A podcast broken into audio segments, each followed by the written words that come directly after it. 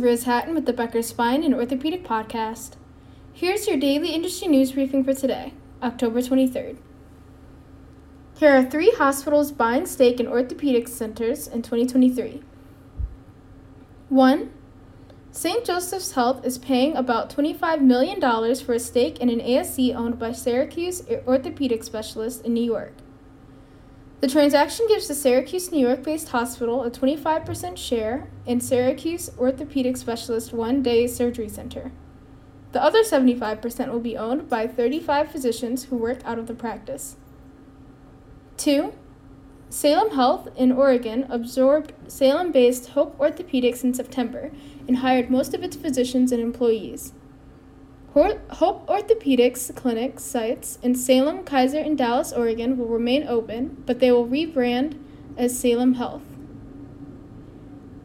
3. Charleston Area Medical Center in West Virginia plans to buy a majority share of Charleston Surgical Hospital and plans to buy Ortho Neuro in Charleston. If you would like the latest spine and healthcare industry news delivered to your inbox every afternoon, subscribe to the Becker Spine Review e newsletter through our website at www.beckerspine.com.